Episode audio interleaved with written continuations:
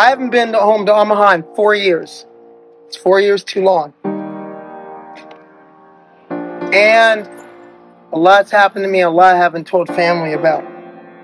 It's time to end that cycle. I haven't seen Omaha, Nebraska since my grandfather died in 2018. And at the time, I was still trying to figure out who I was. And in that time, I figured out who I am. I figured out what my purpose is. I'm going forward in that. My coming out happened on August 11th, 2022. It began in a hotel room in Omaha, Nebraska. Headquarters hotel of our family reunion that was coming up that weekend. The memorial service for our dear grandmother happening the next day. I'm sitting face to face with my cousin Mark, drove all the way up from Atlanta for this. And I looked up to Mark growing up. Mark was my boy, and now Mark has to look at me and is like, wait a minute. The little tyke I grew up with is a woman? He hadn't seen me in four years. He hadn't seen me through the steps I had taken in my transition. I had a world of fear. And he looked at me and said, Fam, I'm just glad you're here, and I'm glad you are you. And look, I live in Atlanta. I've seen all this before. This ain't nothing but a thing. I love you. I accept you. Then a few hours later, I'm sitting in the wine cellar, my cousin Tier's lounge in Omaha. And I have so many cousins and friends, people I grew up with, and we're all sitting around, we're talking, we're laughing, we're reminiscing about the good times. My cousins Ronette and Tanya coming in from California, they saw me and they're embracing me and said, Fam, we love you. And they're asking questions. My cousin Courtney comes up and says, Hey, there's a lot of people out here not living their truth. I'm proud you're living yours. And there was my cousin Mark my other cousin Mark. cousin David flew in from Arizona. And my cousin Tier, like I said, he owns the bar, and my cousin Ira. Now, my cousin Ira and I growing up, we were like siblings. All these cats were like siblings. And these were my boys. And now they find out that something's changed. And again, there was a little bit of that fear, but that fear melted away because, well, they had jokes. Ira began. Ira opened up. He opened right up. He says, "Okay, the flare jeans, the bugle boy jeans, those bugle boy jeans you're wearing?" He is. He's getting on me about this, and everybody's having a good laugh. And they were like, "We love you. We accept you, but we have to give you a little bit of the business now." But there was no malice. There was no transphobia. Just loving on their cousin Carly. And it extended to the next day as we laid our grandmother to rest. They surrounded me and they said, We love you, fam, and we're just glad you are you. And to a side note, I was embraced and accepted, especially for the cats I was closest to. All black, cisgender, heterosexual men. Don't believe you everything you hear about them. Hashtag just saying. Transphobia and homophobia need not run in families.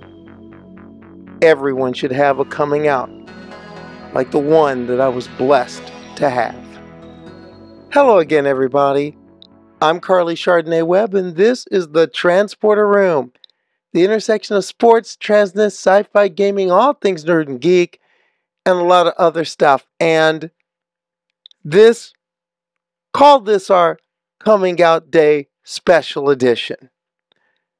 Because we're coming off Coming Out Day, and for those who took this day as their opportunity to step forward and tell people closest to them who they are, and to those who decided it's not their time yet.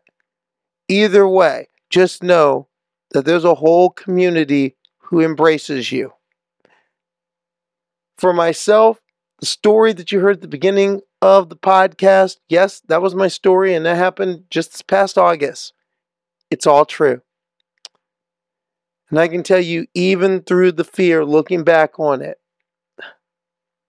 it feels like a big weight got lifted off my shoulders because now everybody knows the tea. The tea is spilt, and we can move forward together. It's in that spirit that we have a special guest.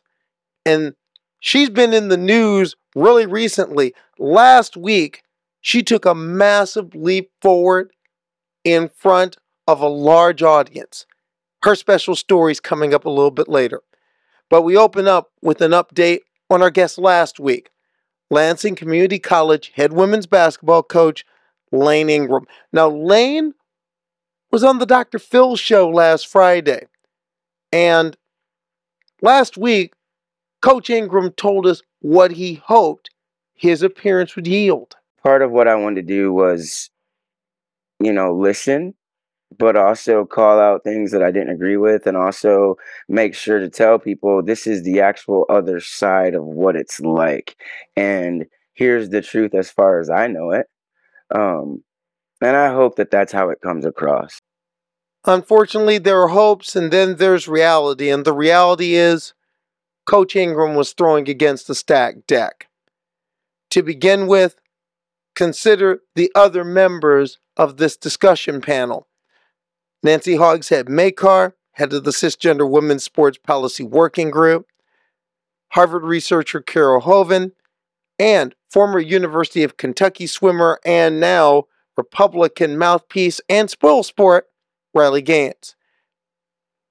And then and even Dr. Phil McGraw himself was kind of in from the other side when he said during the show, quote, a person can be opposed to trans athletes and not be transphobic. Now, Dr. Phil, two things. Number one, let's quit saying trans athletes when you know you're talking about transgender women. And that's what the entire show Friday was about.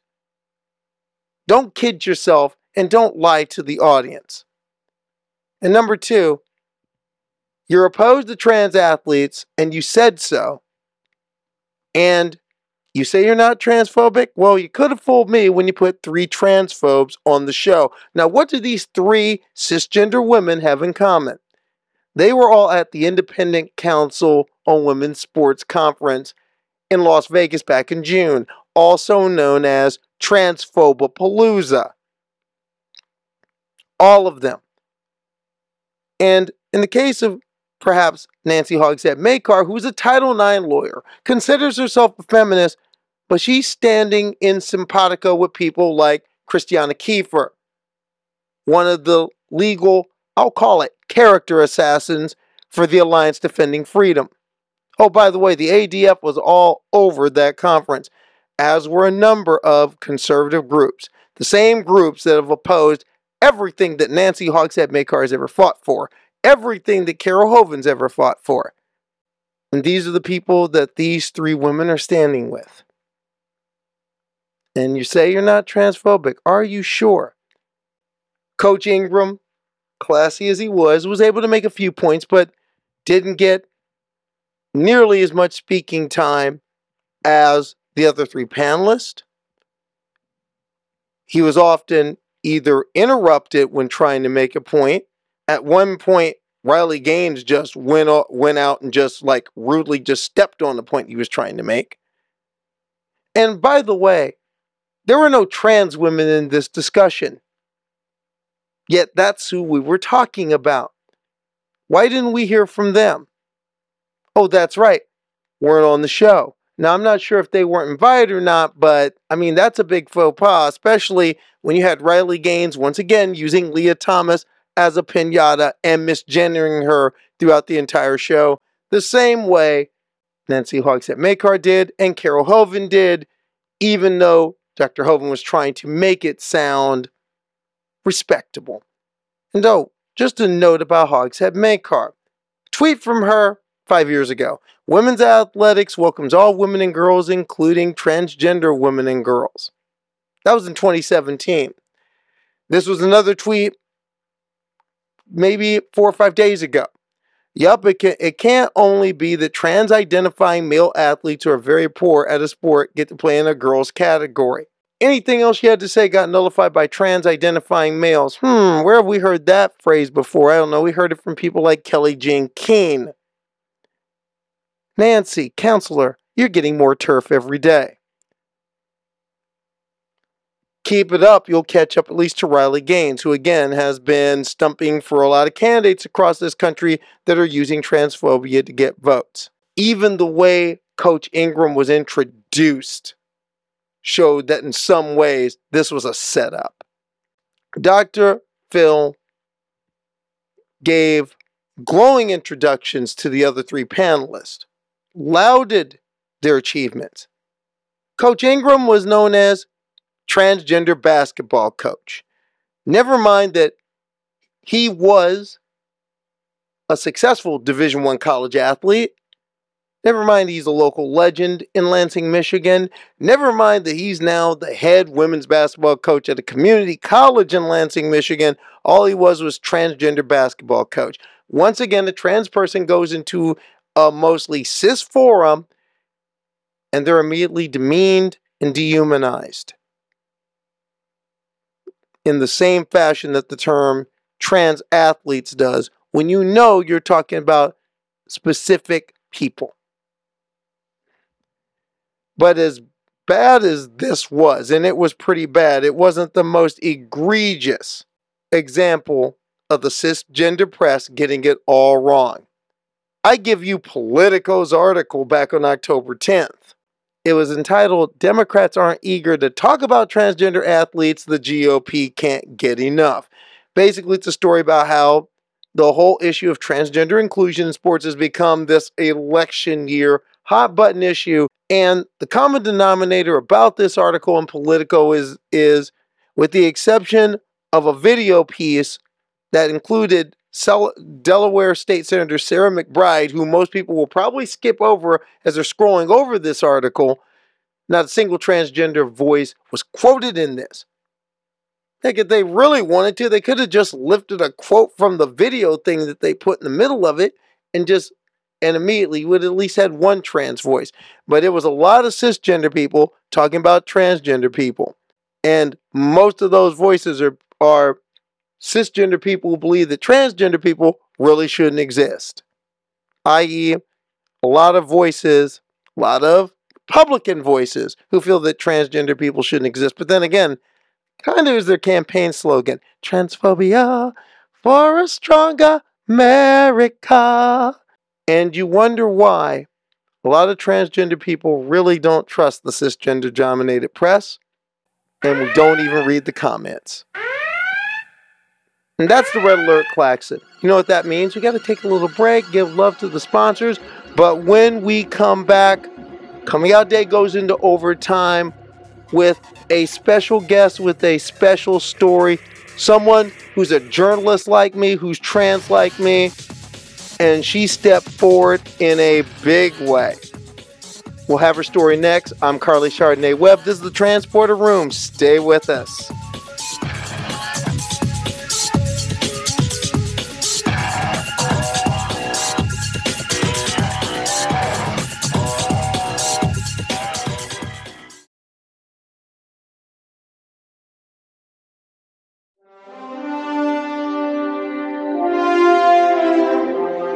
And welcome back to the Transporter Room. I'm your host, Carly Chardonnay Webb. And our guest this week is somebody who's, I'm going to say it, if you need a jolt of trans joy, this story will give you that.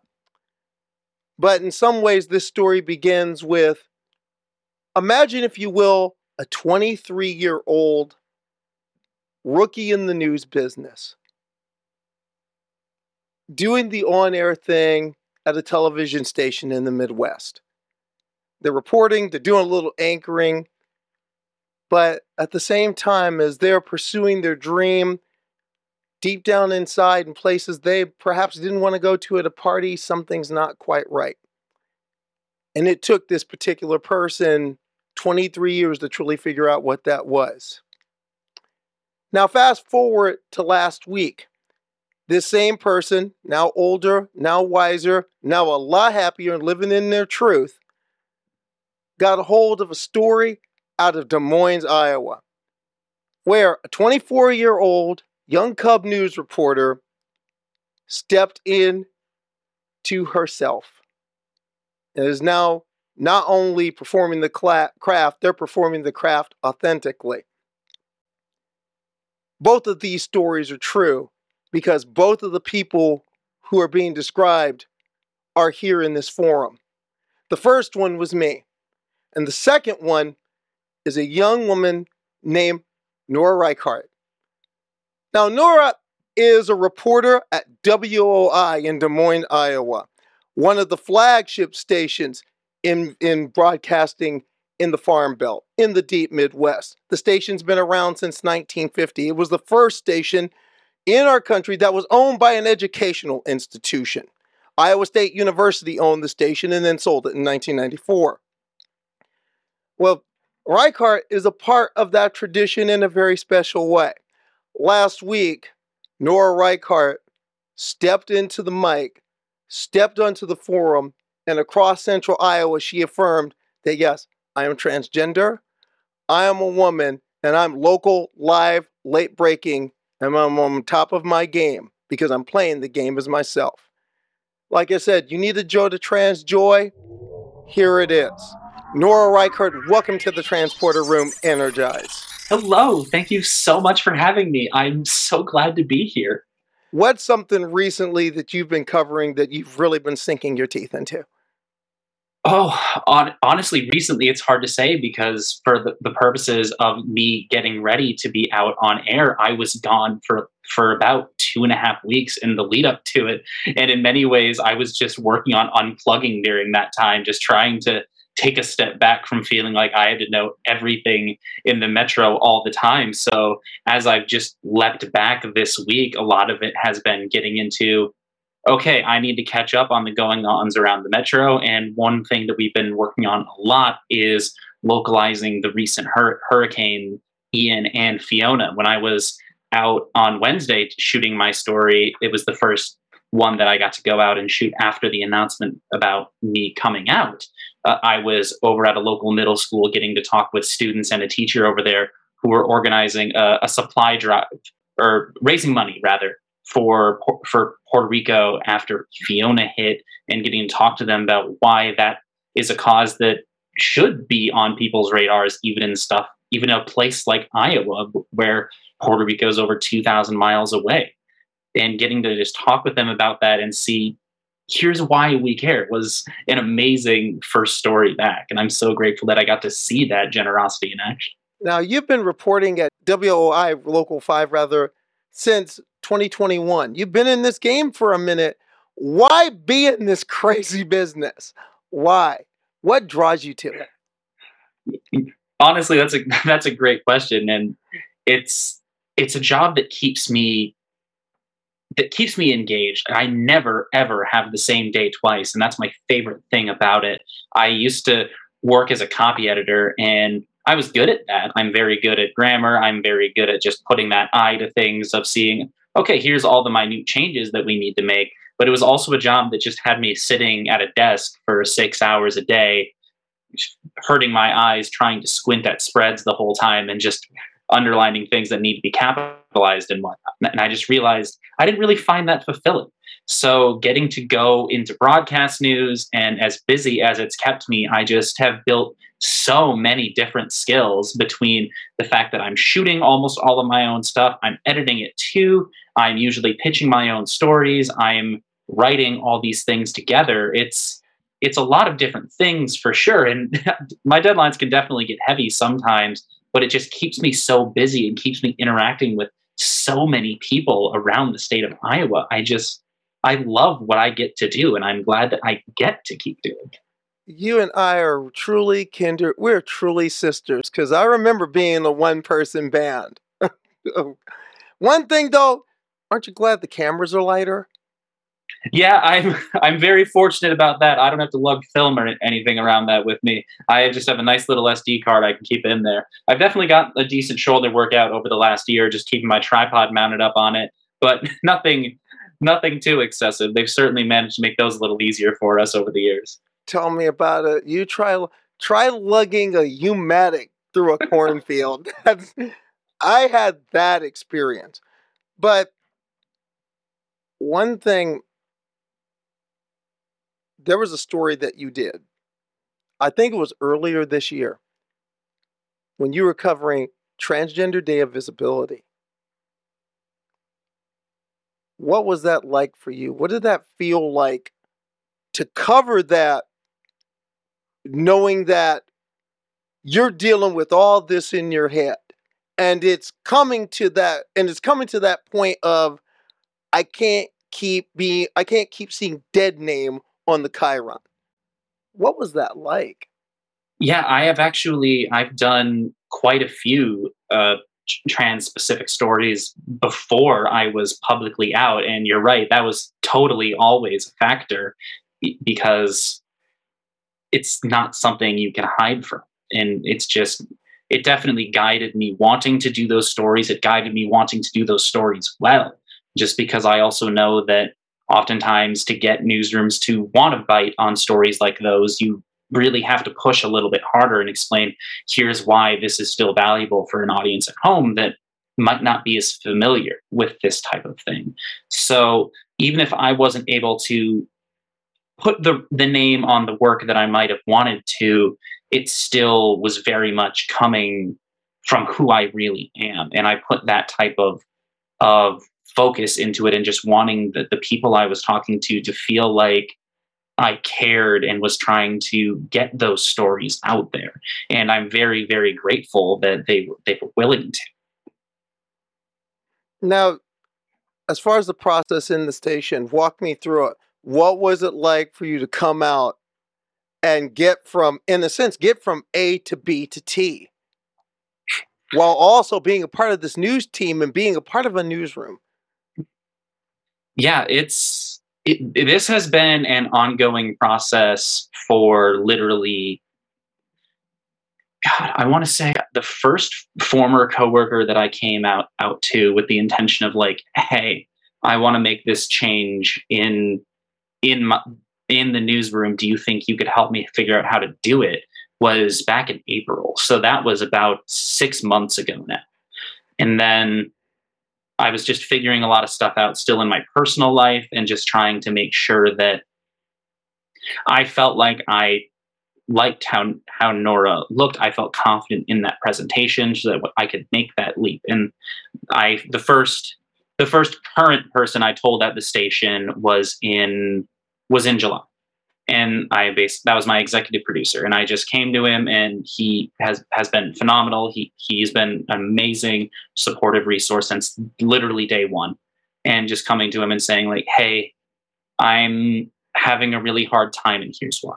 And I'm trans, and I'm not getting to be trans on air, even though I am everywhere else, and I would like to make that change in the not too distant future. And so from there, it was just a gradual process of me preparing more and more outside of work, getting as much set up as I can. And then shortly before the Iowa State Fair this year is about when I was working with management to just decide okay, here's the dates I have in mind for my leave of absence. And then after that, my intention is that everything I will I will publish for us after I come back is just going to be under Nora, and we can move forward accordingly. And so that all reached its climax well last week, and just seeing that story finally brought to to air has been the greatest project of my life. My my friend, former coworker Eva Anderson, who shot the story when she had first volunteered to to be the one to do it, I just leapt at the chance to give it to her. Eva is truly one of the greatest storytellers I've gotten to know through this career. And seeing how everything turned out, I just, I can't imagine putting the story in better hands. She just truly exceeded my wildest expectations for it. Well, now that's one thing. How did you get Eva on board? Yeah, so it it was definitely a, a collaborative effort. Eva, so she used to work at WOI, which is where I first met her when I when I was first starting out at the station. She was there and immediately was was one of my biggest mentors there as I was getting into the industry. She got the KARE job, which was like a dream for her. She had always wanted to work at that station. So what we'd stayed in touch after she left. She, I think she just crossed a year there. She's she's been working for KARE for quite a while. I'm, I'm looking at the Twitter, looking at the tweet. One year ago, I started my dream dream job. It's still my dream job, and I'm on my one year anniversary at KARE, and I'm working on a story at my former station in Iowa. We are Iowa Five News. She's like hinting at it and not tell and not letting the cat out of the bag yet. Good, good on you, Ava. Good on you. No, but- she was she was great. I want to. I got. I want to know this for you. Anything else? What was it like when you walked into a court? Walked into a courthouse or a courtroom, or however they do it in Iowa, and you walked out. I am Nora Reichardt forever. Uh, it's it's weird because in Iowa it they've just made it all digital, so it felt like way less of a moment than I otherwise would have wanted it to be. Because I totally had that expectation of, yeah, I, need to go file some paperwork, go to the courthouse, but really, I I was able to do all of it aside from I had to have my parents send me uh, a scan of my birth certificate so that I could submit that with it.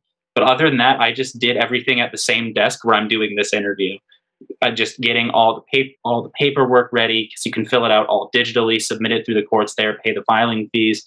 So it was it was very weird to just be sitting in my bedroom and realize, oh, the paperwork's in. Like it'll take a few days, but that's it. I'm I finally felt like that was it was such an appropriate way, I think, for me to get to to get to reintroduce myself to viewers and was such a great opportunity to center that in the story. And because it was one of the things it was the very top of my to-do list while i was gone from work was hey let's get the name change process going.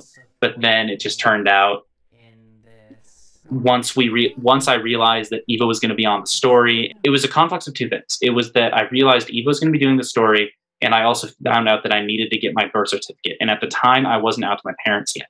So it was okay talk to parents have that conversation get the birth certificate from them and then I was just able to pre-fill out all the paperwork in advance so that basically once Eva and I shot the story, everything was ready and I just had to go through, upload all the documents, pay the fee to submit. So it just everything just happened to work together perfectly to include that in the piece. So let me get this right.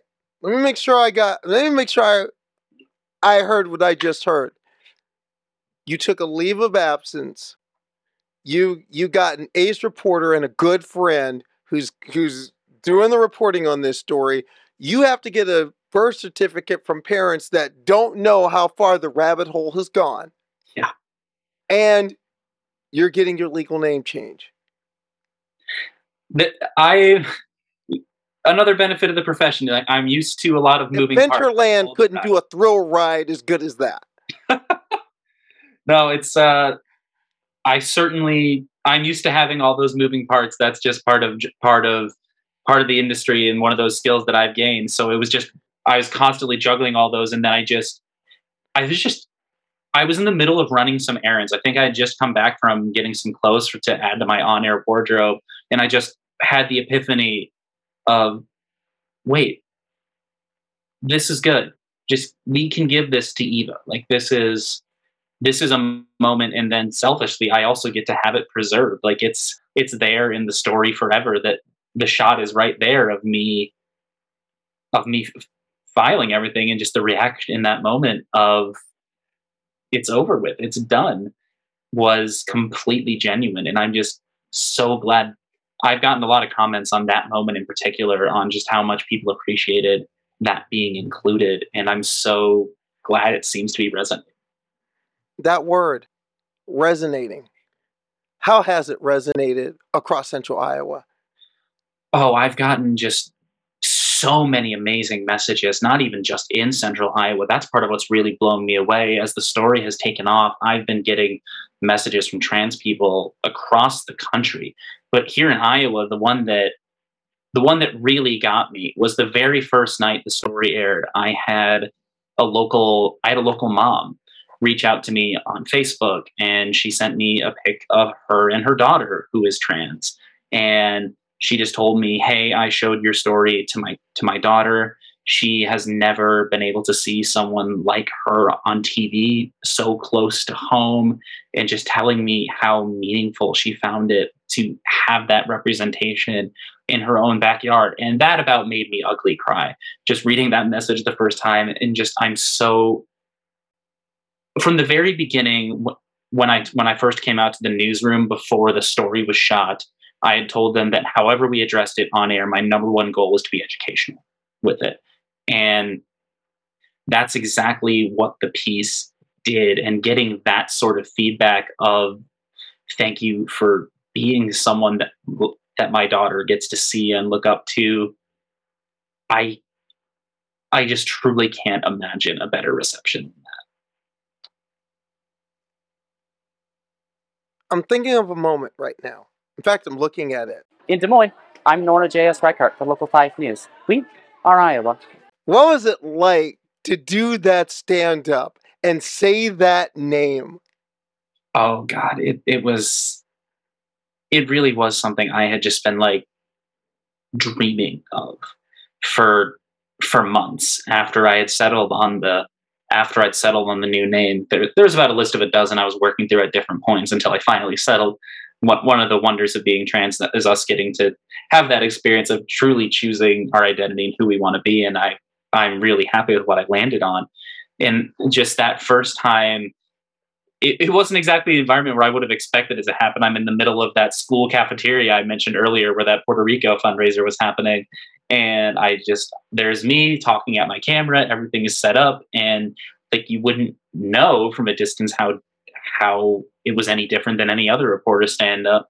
But I just said my piece uh, in Des Moines, Nora J.S. Reichardt, Local 5 News. We are Iowa, and I just kind of keep that camera stare for a couple seconds as as you do. Make sure there's enough time to let the control room cut away from the story, and then once I knew that all was there, it, it just I was just so overwhelmed with emotion in a way that I'm usually not. I'm a pretty reserved person, believe it or not, and just knowing that I'd got to say it and people were going to hear it, and I was just that the, the little happy clap was totally unplanned, but it was absolutely my favorite part of it. Just feel just feeling all this rushing out of me, that sense of relief that I finally got to say it, and I will get to keep saying, and that that just means so much to me. I'll tell you, the happy clap got me.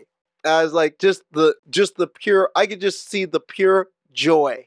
Was there ever a point, you know, after the story ran, and after you have gone out there, done the job as you, was there ever a point where you were back in the room you were in right now and the emotions just bubbled over the surface?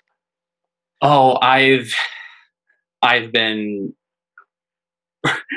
my my roommates have heard me talk a lot about what the last few days have have been like just coming home just constantly feeling like oh my god it's in the associated press now or oh my god the, the uk is talking about the story or that sort of thing. And just i've just been stunned by every everywhere that has expressed interest in it. And i think it was i think it was when the the ap uh, story first came out. And because i had first gotten tipped off about that because i was also off work uh, yesterday the day before filming this. And when that happened, uh, I got a text from one of our producers about, "Hey, uh, the Associated Press called the station. FYI, just so you know that's happening." And and that was when I realized, oh, oh, this has like really, really gotten big, and that this story really seemed to be catching on with people. And that was the moment that I started like just really. I had some like tears welling up and that, and I think when when she texted me, I was in public. I wasn't even in this room. I think I was I think I just filled up on gas. And just seeing that, I was just so, so excited that people were finding it meaningful and wanting to share it. And just, there's so often just a, I feel like when I was early in my transition, there's can be such a lack of trans joy stories like we like we were talking about mm-hmm. previously. I'm just so glad that I've gotten to contribute something for that. I want to to see more happy trans people, and I'm and it just it's I'm glad that I've gotten to be one for others.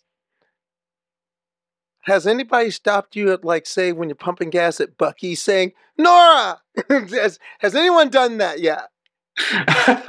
no, nothing. Uh, nothing in public yet. I I definitely I, I go to a, a, support group for trans adults here in the Des Moines Metro, and we met last night, and I was just greeted with a chorus of of hugs and applause at that, and people were just wanting to congratulate me on the piece and having it out there. But fortunately, I haven't had anyone come up to me at Hy-Vee or anything like that yet. I just I don't know how I would react in that moment. I just feel like I've gone. I'm just so used to just doing my stories and going home. Like usually, I'm not someone that gets that got recognized even when I wasn't publicly out yet. So it was if if that happens, I will be in awe. I will have no idea how to react. I I will be so awkward. I know that. Parents. Yes. What was that conversation like? because we can't we got to double back on that one what was that like it was definitely it was the part of my journey i was i was the most scared for the entire time. And just because i really wanted to make sure that i could show them this life that i had built. It's one of the reasons i had taken so long to finally do it.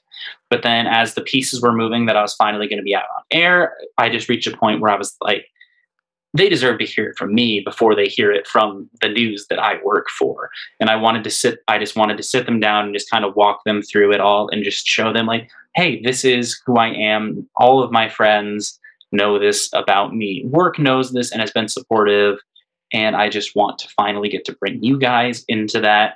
And I will, I will never forget when when they finally came down to Des Moines, knowing that there was something I wanted to talk to them about, and they they got to my house and just uh, I was wearing this this salmon pink dress that's become one of my favorites in my in my wardrobe and and I just d- full face of makeup. Hair was was the new haircut was pretty fresh at that point just as as dolled up as I could possibly be.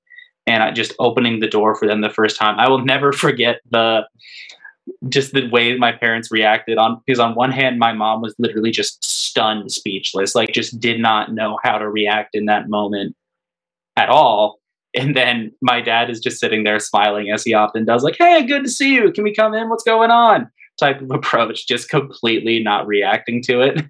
And then just brought them inside sat them down in the living room with me and one of my roommates who's been such a phenomenal resource throughout all of this and just kind of walked them through the process of like, hey, uh, didn't just dress up for fun. There's something I want to talk to you about, and then just got to go into everything that I've been working on for the last, at that point, I guess, yeah, the, the past year, because that was in September. and September of 21 is when I started counseling.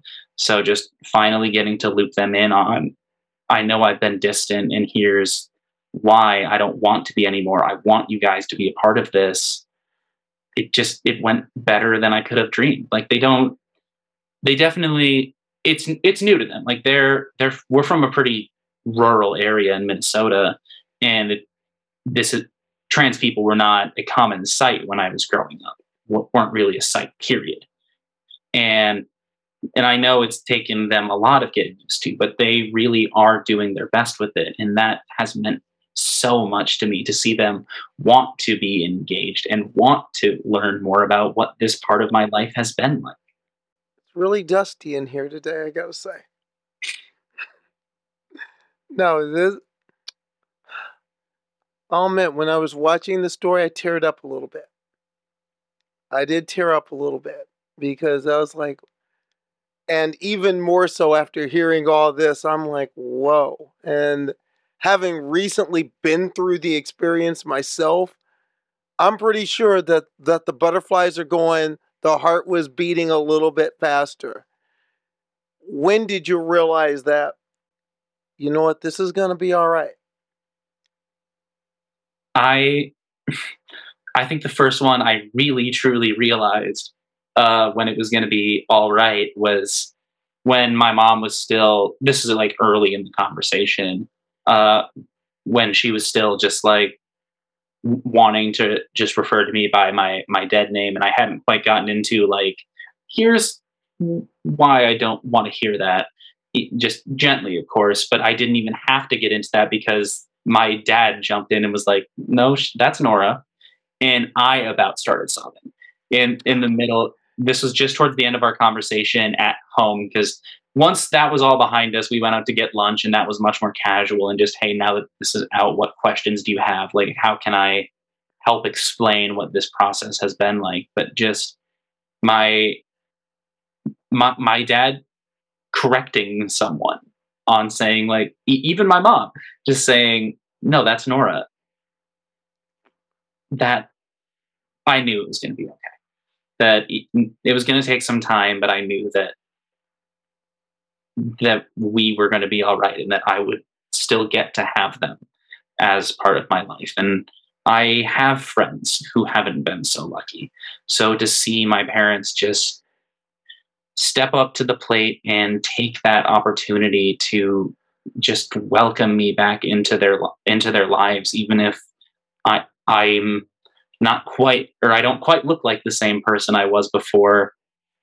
I i honestly think it's like the most important part of the story there and i just hope that other parents across the country are able to relate to that. My parents aren't aren't social activists or anything along those lines. My dad was a a truck driver. My mom works for for a bank, and like they're not out and out up to date with all the lingo, but they're trying. And if they can truly, I think anyone can. Do you hear that, all you parents out there? Oh, by the way, this this excellent story will be in the liner notes. There will be a link in the liner notes. So if you haven't watched this, you should watch it. And you, bring bring a little Kleenex. I need a couple. You grew up in Hanover, Minnesota, far right. western exurb of the Twin Cities. Yep. How did you get from first off, how did you get from there to this point where you are now? What what was the coming out process in coming out to yourself? Oh man, I yeah, growing up very rural town of like 2900 people. I wrote a i wrote a paper on the the town like my freshman year of college for an assignment. And the title i had given it was three shout out to drake. Shout out to drake. Let's give missouri valley conference the shout out. Shout out to drake. Oh yeah. I, I got a fantastic education there. But uh basically growing up in hanover it was a town with I always joke that there were three churches, four bars, and not much else. Like pretty, pretty small community, and and I just started having feelings, especially during high school when I was really. I, I'd always being an only child in a pretty rural area. I wasn't like the most socially active. I was a pretty I, I tended to stick to myself a lot as a kid. I've become more extroverted with age, I think. But I was at a time where I really started coming out of my shell in high school, doing more activities with friends and whatnot. That's when I started joining the the newspaper at school. I started publishing when I was 14 years old, and so I've been doing journalism in some capacity for almost a decade now. And then got it into doing yearbook. I did choir and theater. I was I was swimming, and just staying so busy doing all of these things, making such fantastic friends. So even as I was coming out of my shell, I was still dealing with why don't I totally why don't I totally feel content with me? Like why don't I totally feel at home in my own body? And I didn't even really have the language to begin broaching it at the time. I couldn't tell you what a trans person was. And so I went off to uh, one of my my actual the the advisor for yearbook and newspaper he first was the one who told me to look at Drake because he knew I was looking at doing journalism professionally. And then as a result of that, he got me to look down there and I thought, hey, this place would be good. And that's what got me to go down to Des Moines. And so at college, I started learning a little bit more about what that could possibly mean. And it definitely took me some time to come to terms with thinking that that applied to me. Because I, I think for a lot of trans people, there's originally some resistance and trying to figure out no, maybe I can just be a, a feminine guy or something like that. And just it took it took a lot for me to make that leap and realize this isn't me. And I wasn't really willing to, even though I had mostly, by the time I was pretty shortly after graduation and I'd started broadcasting on air, that's really when I hit the crisis point of I'm just not happy seeing myself on camera. I'm not happy going to work. I'm just not happy introducing myself as this person. And so that was really what got me to go to counseling and say, "Hey, I I don't think this is who I really am." And I'm so glad I finally built up the confidence and the courage to make that jump. So, how long was it from the time that you started realizing that okay, something isn't quite right here to the t- to where you're at right now?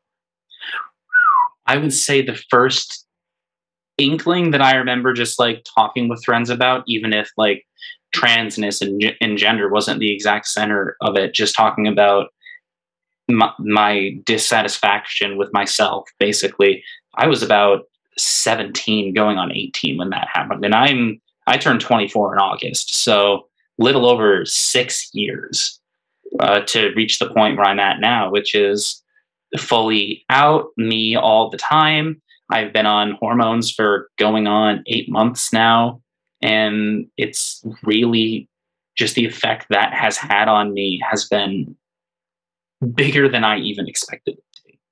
Two words for everyone who may not, for those who claim not to know, estrogen works. It certainly does. Those little pills work. Mm. Even with all the things you've you've gone through now, and being in the being in the position that you're in right now, was there ever a point where where you said, "I don't know if I want this smoke." I'm not Nora. I'm not sure if we should do this. Was there ever a point where you want to say, "Let's pump the brakes here"? There definitely was. And I, I think, like I said, the first time I came out to someone in the industry was back in April. And the tone of that conversation was not, hey, let's let's leap on air. The tone was, I'm not sure there is a place for me to be on air. Like, should I just should I just pack my bags and just accept that this industry isn't the place for me to do this and and and i was convinced no no don't stop that this industry is going to going to accommodate you you're going to make this space for yourself and just hearing someone else tell me that no we want to have you here and you're going to was something i really really needed and it just helped me get in the headspace of yeah, I can do that. And I'm, and just pub- being willing to publicly say I'm trans. That's not a, that's not a, a dirty word. That's not something that I needed to hide from people that if anything, it's only made me a better, more empathetic reporter, finally having this out and not feeling like I'm just totally putting on a different persona when I'm going to do my job. I'm just able to be authentically 100% me all the time. Now, what was it like on the team though? Not talking about like you talked about the executive producer, but I'm talking about, you know, the day-to-day team, assignment editors, fellow reporters, you know, that one that one videographer that or whomever because you know there, there's always that one person who's going to say something out of pocket in the newsroom that's that's newsroom gallows humor what was it like among the team the people that you go in the trenches with every day honestly, like re- realistically, that's closer to what I was expecting. Of that, it was people being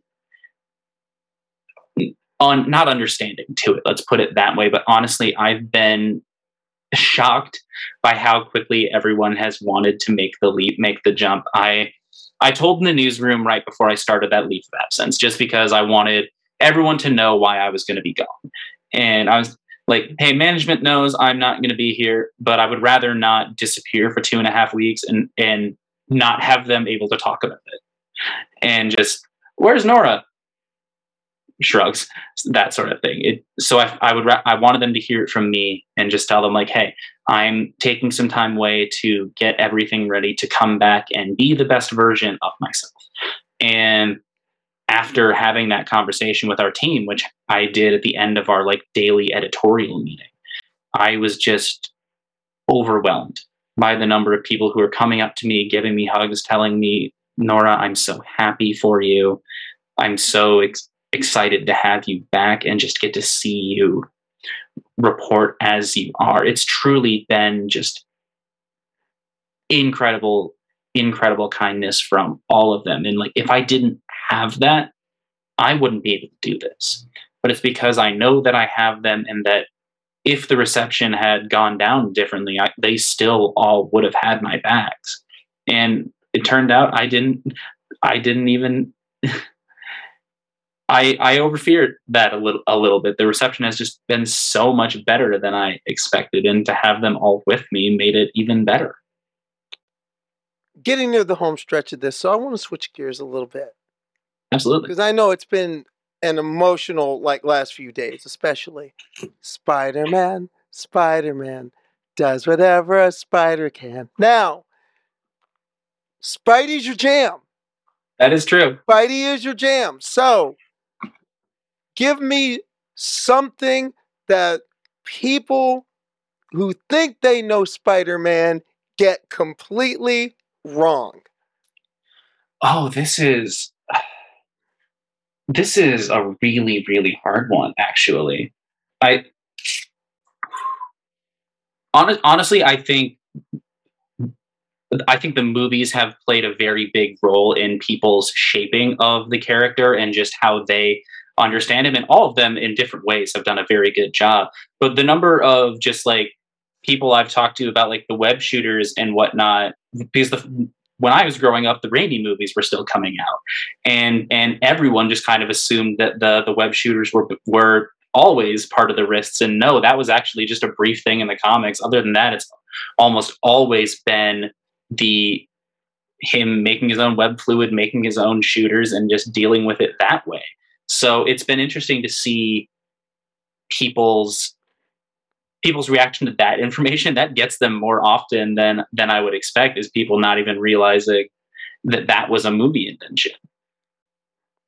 So, like I said, so people's ideas of the canon have really changed because of the movies. Now, I'm just wondering, how far back does your fandom go? As far as like what I mean, how far back does it go?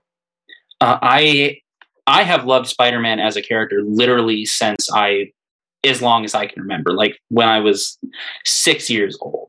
And just something uh, there's something just very universally resonating about that character, about just someone who just believes they have the the ability to do good and that means that they should. And and that's something that I've really tried to take with me just throughout my entire life and just if I'm in an in an opportunity and a position where I've got a platform to help, I just really, really want to do that. And it's that sort of guiding principle that really made me want to be so public with my transition, to be completely honest. It's just such a an intrinsic part of my value set.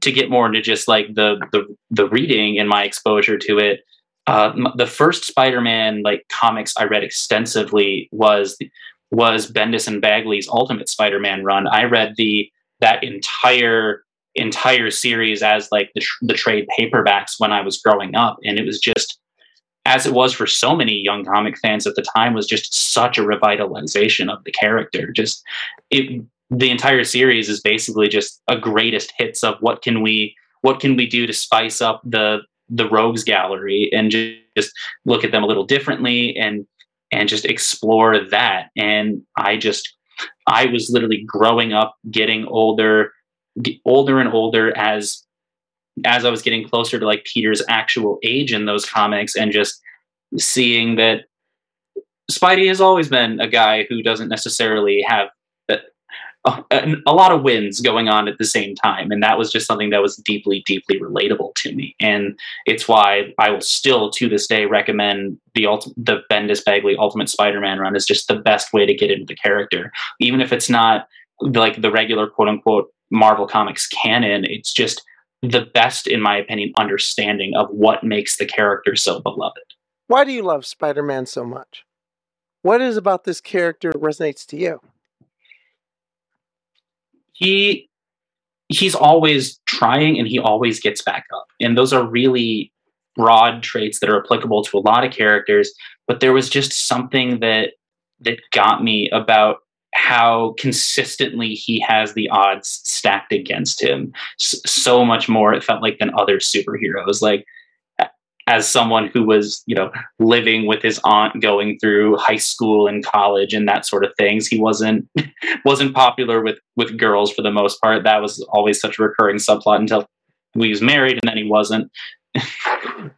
That was that's certainly a conversation but but just seeing seeing him struggle and continue to rise every time and just continue to want to just be that friendly neighborhood Spider-Man and just having that approachability to everyone else in the Marvel Comics universe. I always loved that and just seeing how he engaged with the common folk on the street, so to speak.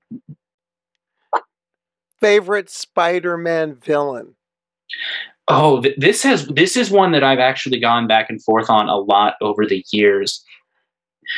For for a long time, I would say that it was Venom, but at this point, Venom has basically just kind of been revamped into more of an anti-hero in, in the actual comics canon. The the latest uh, Donny Cates run on Venom was really good. I really enjoyed it, and but so I would say at this point, it's probably come around to Doc Ock for me. Oh, we you and I have something in common. Huge fan of Doctor Octopus. I I really like the the challenge that another mind at Peter's level, arguably above his level, always presented him.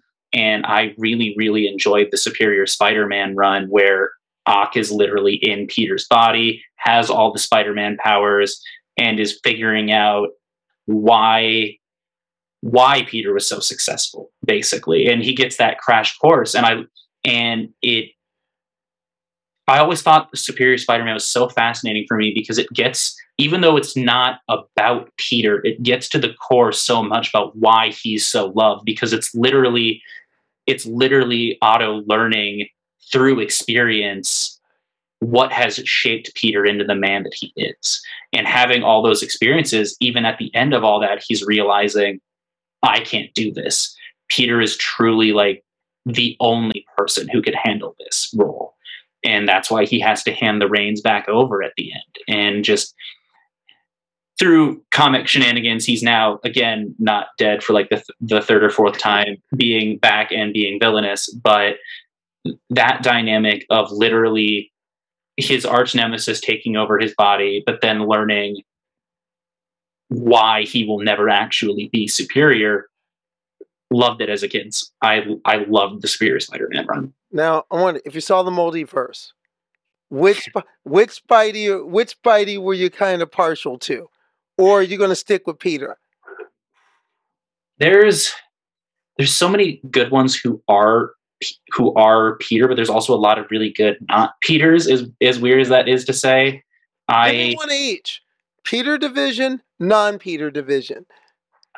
The Miles, when he was originally introduced in Ultimate, was great and is still great. And I'm really glad to see that at this point he's just fully integrated into the Spider Man mythos and like the mainline comics because he's a really cool character. And the way that it's also given Peter a chance to play more of a mentor figure that he doesn't usually get. Great. I love seeing those two play off of each other. And and I'm glad that Miles has really jumped into the mainstream, especially after Spider Verse. Like everyone knows who Miles Morales is now, and and that's great. As for the other versions of of Peter, he, I suppose this one's not technically multiversal, but I have always liked Ben Reilly. I really like the the exploration of of Peter through Ben and their dynamic with one another. I actually really liked the the Clone Crisis when he kind of came back and was a little more antagonistic towards him, basically saying, "Hey, we can fix all of your problems if you'll let us." And and Peter having that struggle of no loss is important to what spider-man is and the idea of just being able to undo all of that with the snap of a finger kind of it, it, it didn't quite work for him and then I'll, I'll keep rambling let me think for the actual multiversal one the honestly i would say it probably does i touched on it earlier but ultimate spider-man i think 6 16 10 just I I have the the trade somewhere around here. I don't know where I, I, tossed it when I moved. I have the trade of just the the death of Peter Parker in that universe, just the final six issues of just him rushing into battle against all of his biggest villains and still coming out on top and getting to the in his dying moment save Aunt May and make up for his original mistake I'm literally getting chills thinking about it right now, just how much I love that moment and what an amazing culmination for that character it was to get to set things right in that way. So yeah, I would I would have to say it's probably Ultimate Spider-Man for me. Well, I'll admit, I'm I'm gonna be corny in this conversation. I like Spider Ham. I I'm all in. I'm all in this, uh, but then again, uh, my Spidey love really began really began for me as a little kid watching Spider Friends on Saturday morning. So I mean, I'll admit, like I said, I get a little corny with it, but there is something I'm just wondering. Peter Parker is a photojournalist. You got Clark Kent, who's a print journalist. Can we get some broadcast love among the superheroes? And if we do, would we perhaps a Nora Reichardt clone could be could probably could probably be that superhero representation. Now, what would you think about that? Uh, oh my goodness, I I don't even know where to where to start with with that idea. It would be I can totally see it making sense because, like you said, it's it's such an easy explanation for how the heroes always know what's going on. And and working in a newsroom, I often feel that way of just hearing scanners going off around the metro or just getting releases from different cities about the important stuff that's going on and just feeling like I have so much information flowing towards me all the time. And that would be that would be something. I, I don't quite know if I'm a real life superhero uh, material quite yet, unfortunately. With that in mind, though, exit question. Because when I think about everything you've said and think about the superhero you love, it goes back to one sentence With great power comes great responsibility. Do you feel going forward by having taken the step you've taken that you have a great responsibility? And if so, to whom and what do you want to do with it going forward? Yeah, no, I I absolutely feel that responsibility. It's seeing the my social media footprint just explode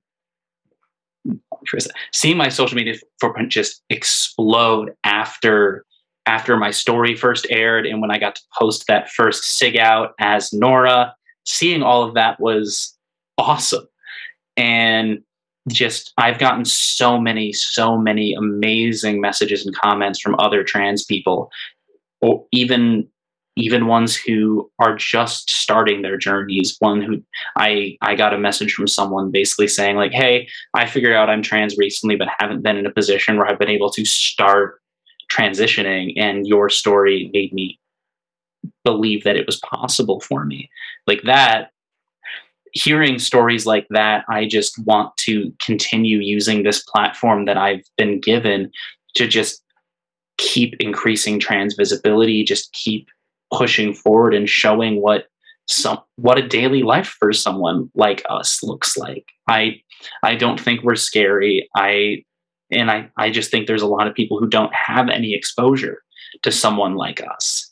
And I I hope I can be that. I'm certainly not going to say that I am every trans person. There's plenty of reasons that my experience hasn't been a, a, normative one, but the fact that this experience is so individualized is part of what makes it so magical, or at least it has for me. It's just an opportunity for people to truly truly find themselves whatever that looks like and however long it takes them that journey is totally theirs until they reach that endpoint of finally feeling like i'm me.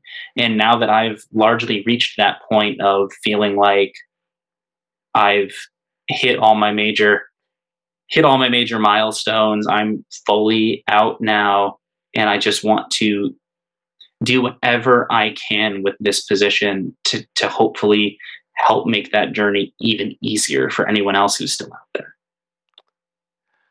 Nora, speaking as a person who know what it's like to turn 50 VOSOTs in a day, know what it's like to have a camera on your back, know what it's like to deal with the tripod that gets blown over in the winds of, uh, of the Midwest,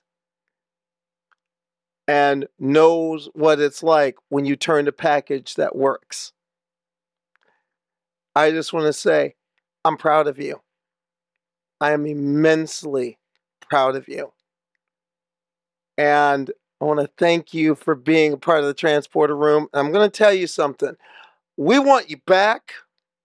And in fact, there's a special reason why I want you back because there is a there's a guest we had a couple months ago named Brittany Miller, runs a trans inclusive softball team out in Seattle.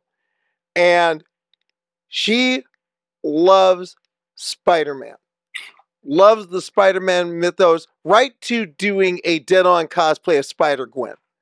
Oh wow. No fooling.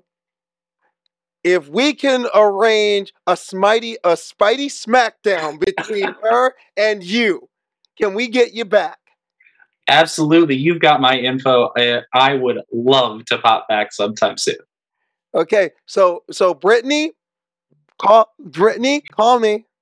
Brittany, we got we got it a Spidey Smackdown. We want to do this. But seriously, Nora, Nora Reichardt, thank you for being on the transporter room. And I know you got stories to cover. I mean, a big election year in Iowa right now. A lot of things going on. Um, so we're gonna get you back down to Des Moines. You keep kicking butt out there.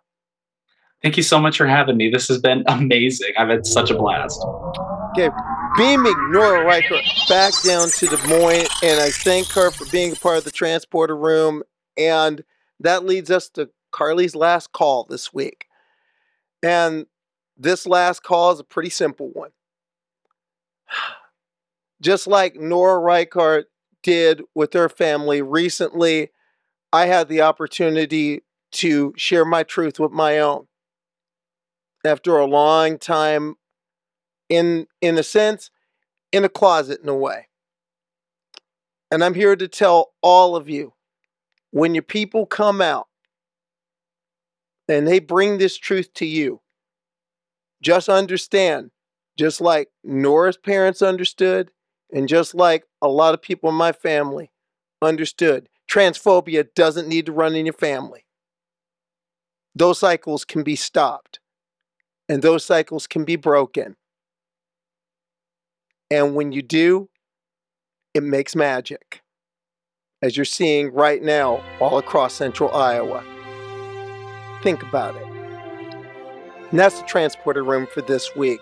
And just to note, if there's someone you want to see, if there's something you want to say about what we do here at the Transporter Room, please leave a message on our Twitter, leave a message on our Facebook page, leave a message on our Instagram page. Transporter Room 10 forward. Remember, everything I do here at the Transporter Room, I do it for all of you, people who support us. This has been a special Transporter Room, and I was glad to share it with you. I'm Carly Chardonnay Webb. Live long and prosper, and steady as she goes. I'll catch y'all next week.